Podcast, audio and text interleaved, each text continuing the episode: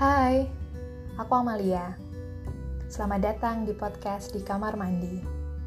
Isi pikiran yang biasanya penuh dan riuh, rasanya ingin sekali kubagi. Maka, biar tidak terlalu liar, selamat datang di podcast di kamar mandi.